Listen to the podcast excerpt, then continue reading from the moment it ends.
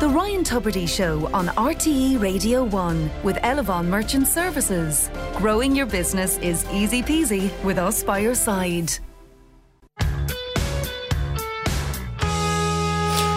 At 24 minutes past nine, I want to introduce you to Dr. Fit, uh, Chris Fitzpatrick, who was Master of the Coombe from 2006 to 2013. Very nice to meet you, Chris. Thanks Great for being to here. meet you, Ryan.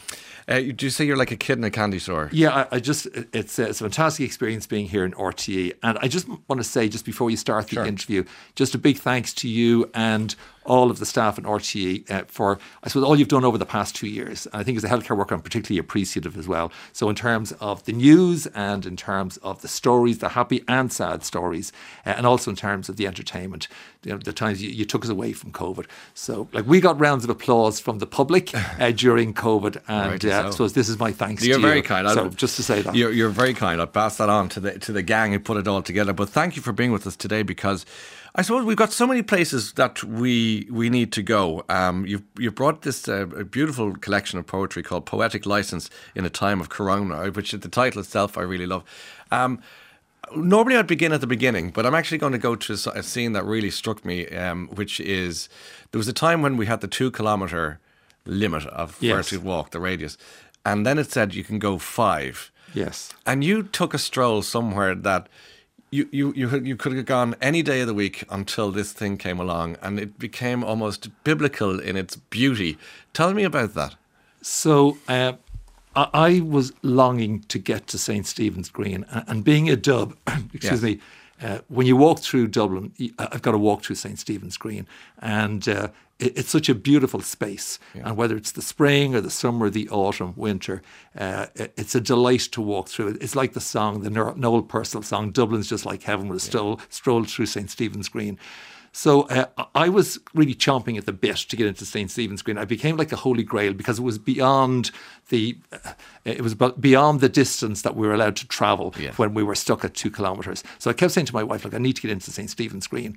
And the first weekend that the restrictions moved from two to five, we walked in, in, in into St Stephen's Green, and it was a beautiful spring day. Like the sky was never as blue. There were no clouds. We walked in kind of the, the main gates. Like the grass was so green, the, the flowers were so colourful. Like the, the fragrance was almost overwhelming, and it was almost like stepping into an impressionist painting. So as we strolled down that central boulevard, uh, except for the, the two meters apart, it looked like a painting. And like i was half expecting like renoir or monet or manet just to pop out of the bushes uh, and to paint us.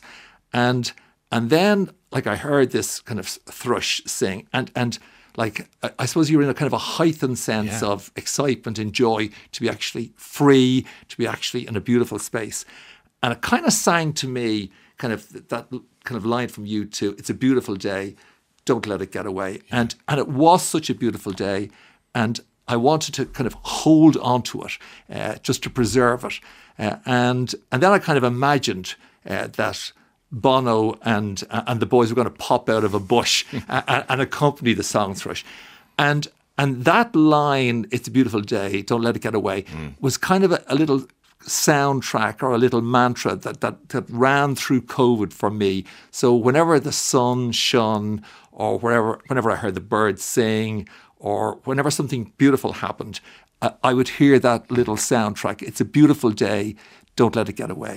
And and then I was just listening to Bono and The Edge before I came in, uh, in, in, in, into this interview, uh, and and you play them playing in, in the Stand by me in the stand by yeah, in the me tube station. and and you know that is like pure poetry uh, and, and and I felt a little bit sorry for I suppose you got some unfair criticism in relation to the Nancy Pelosi poem. Yeah. but uh, but I, like Bono for me is his heart uh, is always in the right place. Uh, I think he's a wonderful poet. And and, and those two lines just meant so much to me. But going into St Stephen's Green well, it was like Shangri-La. It was like the Holy Grail. Yeah. uh, and uh, it, it was such a beautiful day. Isn't that isn't that what the, what the uh, remarkable thing about what happened with the pandemic, whereby once something like that is taken away from you, you, you always could keep think, talk. We can talk, talk in music lyrics all day today, but the big yellow taxi, Joni Mitchell. Yes. uh, you don't you don't realize what you got till it's gone. Absolutely. And that that became your, your the, the Stevens Green was your big yellow taxi it was at the start of COVID. for the start, Yeah, and you yeah. got it back in there. Yeah. I think a lot of us suddenly found ourselves going back to places, going, "God, I thought I lost you." You Well, know, park, sea, you know, pub. crowds. yeah, crowds, yeah, So yeah. like I, was, I was a ball boy uh, in the 1971 All Ireland final. Okay. And and and you know, not being able to go to you know to the Aviva and not being able to go to Croker suddenly became a big thing. It was like actually missing out on, on, on going into St Stephen's Green, and you know, and, and writing poetry was kind of an escape door into past memories and, and things you were longing for. So I, I particularly remember that because I was a ball boy. I remember handing the ball to Ollie Walsh for the puck out. Wow. Uh, I remember the, the, the 61,000 people around me. Like De Valera was there. I could remember the Artane Boys band playing. And at the end of the game, I remember going up to Pat Henderson, who's one of the, the Kilkenny players, and asking for his autograph. And he'd kind of cut his arm during the game. Yeah. So there was blood all over his arm, there's blood all over the pen, there's blood all over the autograph. I suppose these memories and, and, and, and, having kind of a blood-stained autograph, there was no were no concern over infection risks in those days. And, and I suppose to be able to write a poem about that Mm. and to remember that, uh, uh, I think these were precious moments. Uh, you mentioned music, and I was listening also to, to Paul Heaton before he came on because I think Paul is a, is a wonderful poet. Mm-hmm. Another poet, yeah. Uh, Paul is. I'm going to see him actually play with Jacqui Abbott in, in St Anne's. Yes. Uh, but the guy who I wanted to see originally was Lionel Richie. well, you're right about him and, too. and and Lionel, uh, myself, and my wife had booked a, a number of uh, of concerts to see during the, the course of the year. And uh, and what happened was they were cancelled Hmm. uh, in, in in 2020. So we would get these repetitive emails like from Lionel and from Diana Ross to say like "I- I'm not coming, but I'm going to I'm going to come. Uh, and and Lionel was, although it was Tick, Ticketmaster that was actually kind of emailing me. Lionel was the guy who emailed me most. So we I, so we had this kind of personal relationship where I assumed he was actually emailing me and telling me he wasn't coming. Yeah. so it was like like I, so I wrote a poem about that because I wanted to capture that type of the disappointment that they weren't coming, the excitement that they perhaps were going to Yes. come, uh, and. And it was like, like you know, I, I used the line in the poem. It was like, like if, if Samuel Beckett were alive, you know, he, he'd write "Waiting for Lionel Richie."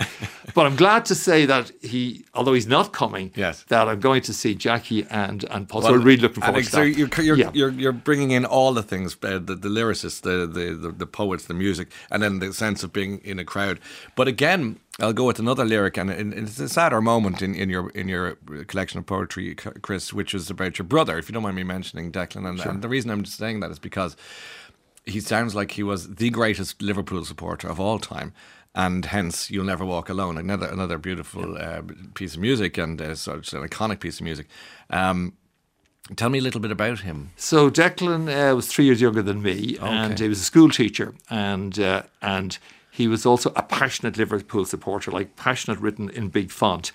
He was also very religious, uh, which was I suppose, uncharacteristic for, for I suppose pe- people of his age nowadays. He, he would have that type of religious devotion that my parents had, a lot more religious than me. So, uh, and he was a school teacher and he taught English, a- and that was a kind of a, a point of common interest for both of us. Uh, and uh, he was. Uh, absolutely perfectly well up until he collapsed uh, at work about this time last year. And he was uh, transferred into hospital. And within 24 hours, he was given a diagnosis that he had uh, metastatic cancer with brain secondaries. And he'd really no symptoms up until that period of time at all, been perfectly healthy. Uh, and uh, he uh, he asked how long had he left to live, and they said like maybe three to four months, and, and he had a little bit longer than that in the end. And he was offered chemotherapy and radiotherapy, and that was palliative. And this was the time of the cyber attack as well. So On the his- HSE. and the HSE. Yeah, yes. So his his radiotherapy was actually given in three different hospitals because there were kind of connectivity problems Mm. in relation to it, Uh, and he got very sick uh, shortly after his commencing chemotherapy, and basically he went home to die. And his wife Septa took, who was a teacher as well, just took time off work, and, and she looked after him so marvelously well. But some of the family were waiting to get vaccinated, others weren't vaccinated, uh, uh, and yet, uh, and uh, we had window visits, uh, we had restrictions on house visits. Uh, he, over a period of months, lost kind of basically all of his bodily functions, except he was compos mentis towards the end. Uh, he was very resigned to the fact uh, what was going to happen to him, uh, and. Uh, I suppose at a moment, uh, and it was a challenge for him and, and a challenge for Septa and all of us. And, and, and out of the blue, uh, he received a letter one day uh, from Jurgen Klopp. No. And, uh, and uh, he was a huge Liverpool fan. Uh, this was a personal letter written to him. Uh, somebody had obviously contacted the, the club. And, and actually, before that, he'd got an email from the club to say, you know, you know, wishing you all the best. We heard that you're sick, and it was kind of signed off by the management and, and team. So that was very nice. And he was delighted to get that. But to to to get a letter uh, in the post uh, from Jurgen Klopp. Uh, and it was like a poem because every word was perfect. Lovely. Uh, and it finished with the line, You'll never walk alone. And it was like a ray of sunshine that came into his life. Uh, and it was so powerfully meaningful for him, brought him such joy, brought all the family joy. And I'm a Manchester United fan, and you know, I you know would kind of uh, hold Jurgen Klopp and the team in very high regard. Yeah. And then after he died, the chaplain of Liverpool football team, wrote a letter to his wife, uh, just to say remembering you. And I thought that was was was pretty remarkable. Very, very Yeah, thoughtful. yeah, yeah. Um, he was obviously a young man. He was 60, 61 years of age. Yeah, yeah. yeah. Um, and to to be predeceased by your younger brother must be just yes, all, and must my feel parents, all wrong. Yeah, my parents, and they're listening in. So, hi, mom and dad. And my my mother's condolences to your family. 89 Yeah, and dad is, is 90. So, that was particularly kind of difficult for them as well. imagine. But um, he was looked after wonderfully well by Yes. his wife. Uh, we, we, we had an opportunity to discuss. Uh, Things together in relation to our, our child. So I'd been in the same room as him for about 27 Okay, oh, years. yeah, yeah. And we used to play this game like, what's your favourite footballer? What's your favourite movie? Yeah. Uh, what's you know what was the best holiday you ever went on and uh, one of, and I wrote a poem about it as well as Jurgen Klopp uh, Mm. one of the questions I asked him and this was not long before he died what's the best book you ever read and he said to me The Remains of the Day Oh, love and, it, yeah. and uh, and that kind of stopped my heart for a moment and kind of I knew what that meant and he knew what it meant Yeah. uh, and and I want to just capture that moment because I suppose they were the saddest things that happened to our family, the death of my brother. And it was hard to, I suppose, kind of rationalize it at the time. And I, I wanted to preserve his memory. Uh, and also, I think those those reading the book will, you know, obviously have have, have loved ones who died as well, and, and maybe it will resonate with them as well. No Yeah. doubt about Yeah. it. And as I say, condolences to, to, your family on passing of Thanks- your brother. thanks, Ryan. Um, this is the most unusual interview for me for you with you because I'm I'm uh, I'm, I'm kind of um, going completely in reverse as to what Sure. I normally do. But I just feel that your poems tell us all we need to know in some ways. And there's one more I'm going to hit on before Sure. I go into a slightly more uh, usual, if you like, uh, approach. But that's the one about your kidney. Uh, it sounds like a strange thing to say. I'm going to ask you to read this one because it's so short and um, it's on, as you know, there, page uh, four. Um, so uh, tell me, read this out, and because I thought this. Was, I'll read this, the poem first, okay, please. Yeah, we'll, we'll get, we'll work back from that. There is a part of me concealed that is forever England's to hold. It moves in some stranger through London streets, plumbed and sealed. Needs no passport to live in its abode. Lets me walk with a lighter load. Says it all. But Says maybe all, maybe yeah. give us some context in that. There's, there's Okay. a part of you in England like it's, There's a part of me, yeah. So Yeah. in in uh, in 2019, I was sitting at home watching the telly and uh, watching the Claire Byrne show actually. Very good. And uh, I saw a colleague of mine in the audience, uh, and you won't mind me mentioning his name because uh, he's, on, he's on the public record in relation to what, what he did. yes. So uh, Dominic Nathan, and he's an occupational health physician in the Mater. And when I saw him in the audience, I said, "What's Dominic doing there?" Because I kind of know him, and he was uh, a few years behind me in college, and I bump into a medical dudes, and our daughters were in the same class, so I kind of know him socially as well. And, uh, and I thought he must be there to talk about some kind of medical controversy because, like, when there are doctors in the audience, it's usually over some kind of crisis in the medical, uh, in, in the health services. So I was wondering what are they going to ask Dominic about. So uh, the the, the uh, in the second half of the show, she came down to him and uh, uh, the and asked him about. Uh, kidney donation. And he was there with a nephrologist from Beaumont, and he told the story that he'd actually donated a kidney uh, to somebody he didn't know in Belfast. And I was amazed at this because I didn't know about it, uh, and, I, and I knew him. So after the show, I sent him a text and I arranged to meet him. And I met him a few weeks later in the Mater, and I said, God, I've been just thinking about that. And like I kind of kind of done lots of operations. I'd never really been I'd never been, been sick at all, uh, and uh, I had never thought of donation apart from the card that you know I signed that in the event of you know an RTA and I'd like I'm, I'm deceased to donate my kidney, but I never really thought of beyond that, uh, and. Uh, So he told me that he'd, he'd given a kidney to somebody uh, that he didn't know in Belfast. The legislation is in the pipeline in relation to that type of altruistic anonymous donation here, uh, and it was a really positive experience. And like, he didn't encourage me uh, to, to to pursue it, but it, it, just kept kind of going around in my head. And he gave me some bump and contact details, uh, and I discussed it at home. It kept playing on my mind that like I've been healthy up to now. There's nobody in the family who has a kidney disease. Mm. Um, I've done lots of surgery in the past. I'm coming up to retirement, and I just thought I, I, think I might like to do that. So I mentioned it at home, and so kind of my, my, my wife and daughter said no, no, they, they were just concerned over the risks that this would pose to me and you know giving away a kidney that you didn't need to give away. Uh, interestingly, my sons and I suppose there's a difference maybe between sons and daughters. My sons were saying go for it, Dad, yeah. which didn't kind of uh, didn't necessarily wasn't the right thing as well. Yeah. So they said go for it. So um, I went up to Belfast and I had an assessment. I spoke to the people up there and. Um, so there was an opportunity to give a kidney, and uh, and I passed the assessment. I thought they say I'm too old, and they said, "No, you're the right age. You've paid your mortgage. You've written your will, uh, and uh, and the risks are very low." Mm. and I suppose the other thing it was, it was part of a sequence of uh, uh, there's a kidney sharing scheme in the UK whereby I donated my kidney to a person who had no match in their immediate circle, say their family and one of their family members donated their kidney to somebody who's in a similar situation. Yes, it was a domino. it was a domino. Yes, so, yes. so there were basically it was one in a sequence of three donations okay. and three recipients. So it's up to Belfast, and Belfast City I love, uh, and uh, I had the operation in early January, and. Um, and then I was back to work in, in four weeks' time. And I, I, was due a little bit of time off, and I just basically told my immediate family and some colleagues at work. I didn't t- tell everyone about it. And then, not long after coming back, COVID happened. Mm. Uh, and I was into a completely different kind of scenario.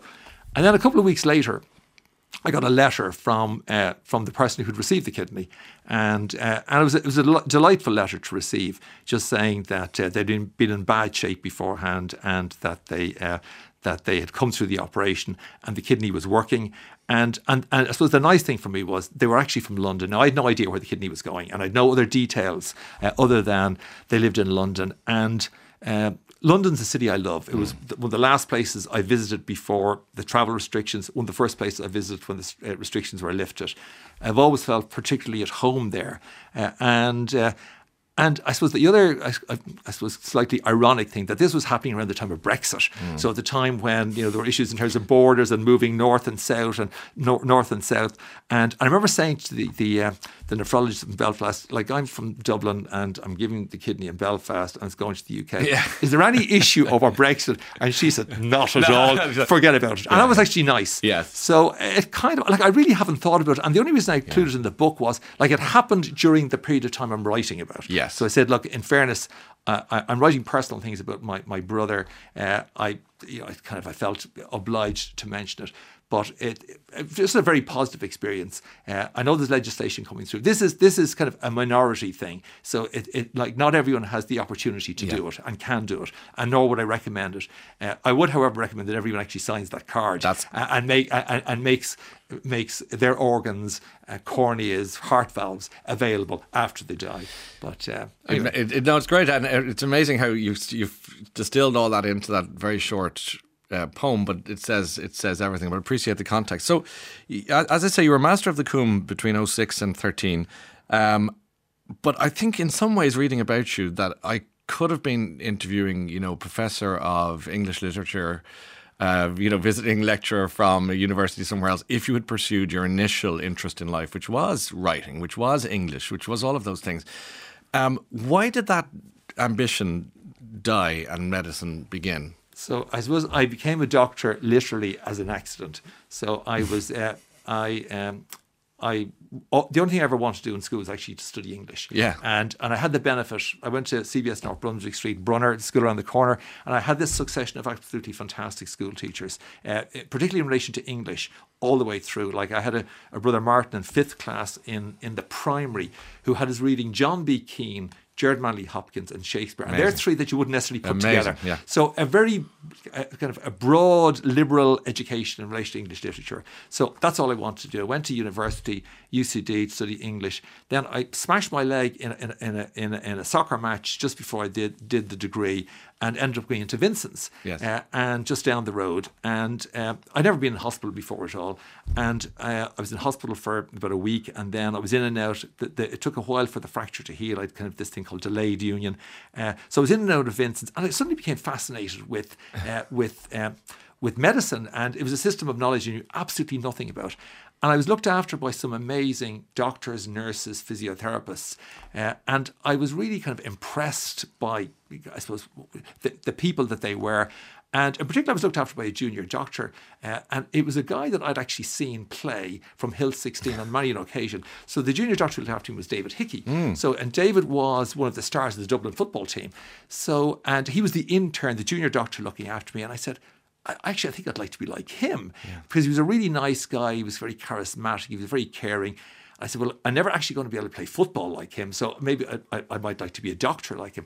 So I finished the degree. I applied to do medicine, and then I. Um, I kind of put the poetry and the novels and the theatre basically on the back burner for about 10 years. Did you fall out of love with them? I kind of did. I began to feel it's not really that relevant. So, like, medicine is relevant because you're you're caring for, you're healing people, you're fixing things. It's kind of fact based, it's evidence based, and whereas poetry and novels, it's kind of the creative imagination. You're kind of making it up. So naively, I thought it was less important. Okay. And so about 10 years later, and I've you know kind of gone through medical school, I'm a junior doctor, I'm working in, in the Rotunda, and uh, I'm, I'm at a conference in Italy, and uh, I'm standing about to hand in my key uh, at the reception desk. I'm staying in the hotel where the conference is. Yes. And there's a man standing in front of me, and I recognised the back of his head. Uh, and the reason I, I did was because I'd seen him in countless movies uh, throughout my life. And so my dad, who's listening in here, uh, my dad's a huge film buff. So when we were kids, he would plonk us down on the settee Right. when there was ever a Hollywood movie or a, an old British movie from the 30s, 40s, yeah. 50s. So I'd seen this guy in countless movies. And his name was Alec Guinness. Ah. So he turned around, and, and I suppose you get this all the time, Ryan, where, you know, like people who know you from the screen, uh, from the television, uh, they think they know you personally. So I stepped towards them and said, Sir Alec, great to see you.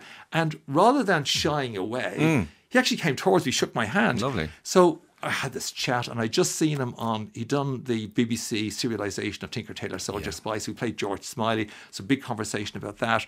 And uh, so after about twenty minutes, uh, he said, "Look, uh, why don't you join myself, and my wife, for dinner Oh, tonight?" good Lord. So, um, so over dinner that night, and I was once again like the kid in the sweet shop, Yes, yes. saying to him like, "What was it like to be in the Bridge in the River Kwai?" And you, you, you played opposite Audrey Hepburn, and you know all the movies he'd been in. And I said, "God, my father would just so love to be here with me to, be, to share in this."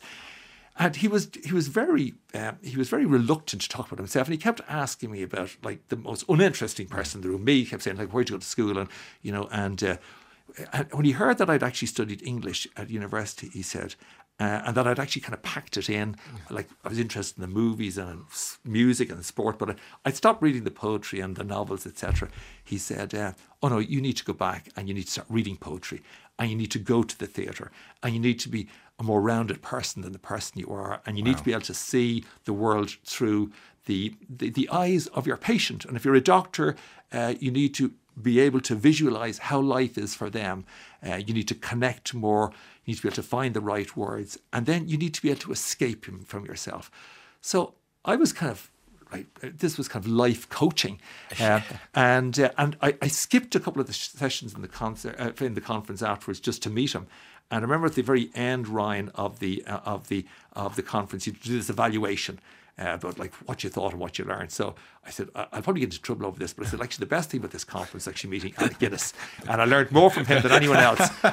And I recommend that you should invite him back next year to this conference. Yeah. He was just staying in the hotel uh, and ask him to talk to doctors about, you know, how they need to communicate. So like he taught me about like I suppose the benefit of the humanities and the arts, something that I'd kind of put to the side, Yeah. uh, and also about things like compassion, sincerity, and and burnout. And these were things that you know that only became buzzwords in medical education years later. Years, gosh, what a good. Well, if you're going to get advice about the arts from anyone, Absolutely, Alec Guinness yes, is your yes, man, isn't yes. he? Okay, we have so many texts in in the brief time we have Sure. left, uh, Chris uh, Fitzpatrick, this morning. Um, and the texts are really doing the talking about because we, we, we haven't even gone into what was your main role in, in, in medical life in recent times. Um, but such as uh, your, your your story is so intriguing elsewhere, we're kind of getting a bigger sense of you. I think. Now, Breda says not only is Chris Fitzpatrick an amazing obstetrician, he's also one of the most kind, empathetic, hands-on, and available doctors. Also a lovely human being. He was so kind to me in 2002 and three when I was attending the Coombe Hospital. With uh, he was kind with his time, his expertise, and his empathy. Karen says Chris looked after me in 2013. Complicated birth, baby coming, elbow first, emergency C section, bladder attached to womb, major surgery. But I had the very best of care. Nine years on, Harley O'Raw is strong and sporty. So thank you to Chris and his team and the lovely Doc Martin. Uh, we're forever grateful. I'll keep going. You can respond now. And Mary Corrigan, great to hear. Uh, how wonderful to hear Chris Fitzpatrick, fantastic clinician and person. Grateful for him to caring for me for during my three pregnancies, his humanity and kindness, these are the words that keep coming up, are palpable. He has a special place in our heart. I had a great chat with Chris, says Brenda, about all things theatre during my first appointment at the Coombe eight years ago. I'll remember his passion for the arts and his care and attention in the sphere of medicine. Um, another says, so lovely to hear Chris on the radio this morning, says Louise, he delivered my four babies in the Coombe and he was always such a caring presence. He's not only a great doctor, but such a nice man. Uh, I always enjoyed my visits with him and Sheila, his wonderful secretary. Looking forward to reading his book of poetry. Chris delivered my three boys, says Susan, in the Coombe on St. Stephen's Day in 96. I remember him with great kindness, a dedicated doctor with a lovely bedside manner. I'm so happy to hear you say, you know, the rounded nature of it, because I was talking to my youngest and saying, uh, I was uh, saying how wonderful the arts degree is, and don't be Yes. worrying about everyone. Some people will do law or or agriculture. That's all you know necessarily you might know, but if you do the arts degree, it, it gives you a great entree. It's like a gateway drug into the culture and uh, and the world, and that's what you did. To, to marry medicine with with with arts and humanities, it's a it's a beautiful mix. Sure, and uh, it was probably looking back at it, it, it was such an influential period of time. I Yeah. just say like, like best wishes to all of those. Sure, yeah, well, there's a lot of love for you here Very today. fond memories uh, of certainly my time in the and, and I, I learned obviously lots myself from the people I looked after as well. Sure. But uh, yeah, I think the, the like the importance of um, of um, of that liberal education is i- i- is critical, and and the importance of reading. Yes. And I suppose one other person that I think that we have a, a common interest in, and who also is a huge supporter of literacy, is Dolly Parton. And- Yes, and, uh, yes. and, and that and Dolly. She features in your She book. features in my book yeah. as well, and uh, you know I think she is such a fantastic singer and poet and performer And philanthropist, a, a really, philanthropist yeah. as well. And she made this big donation to vaccines at the start right. in terms of development of the Moderna vaccine. And I had one major regret when it came to, to, to Dolly Parton in my life, and I'd seen her play live loads of times, was that I wasn't in Paddy O'Shea's, a pub I know really well, in 1990 When when, she she, got up. played there and, and played with Steve Cooney. And, right. and if you look at it on YouTube, it is such a fantastic And very it- Irish. It could only happen Yeah, in Ireland. yeah. So I had to write a poem about that. so uh, I, I sent her a copy of the of the book after. Good I- man. And uh, I was down at the post office, and uh, it was at lunchtime. I can And imagine. there was only one counter open, and I handed it into the into Yeah. the woman behind the grill, and uh, and and I remember when she was because. I decided to send it by express because of Brexit. It was to our publishers in, in London. I, I don't know if I'd ever get to her, but when the woman uh, was typing the label for the express package, she kind of looked up at me and said, "You know, is it who I think it is?" And I, so I felt obliged to explain, Yes, "Yes, yeah. it, it's Dolly Parton." And then you have to declare what it is. Yes. So uh, then I had to say it was a gift, and, and that kind of made it a little bit kind of looked a little bit more strange. and then she asked me how much, d- like the price of the gift. I Yeah. said it was about sixteen euro. Yeah. Uh, and uh, and when she took away the package, she said to me, kind of, "Good luck." As, as much to say, like, actually, hope it gets there. Ah, that's nice. But uh, but anyway, so if you ever interview her again, ask you, you can ask her at the the end of the interview, did she get Yeah, the book? yeah. but she is a she was a huge hero to me throughout my life, and uh, and I listened to her a lot during COVID. Uh, it's been a pleasure to, to meet Great to you. talk to I you. really enjoyed our, our conversation this morning. Thank you so much. Your book, uh, Chris Fitzpatrick, a poetic, poetic license in a time of corona.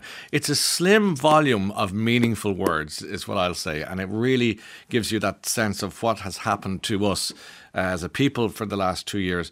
but through the prism of your own personal story. I really enjoyed your poetry, and thank you for being with us this morning. Thank you very okay, much, Ryan. That's uh, Dr. Chris Fitzpatrick uh, joining us live this Monday morning. Back shortly.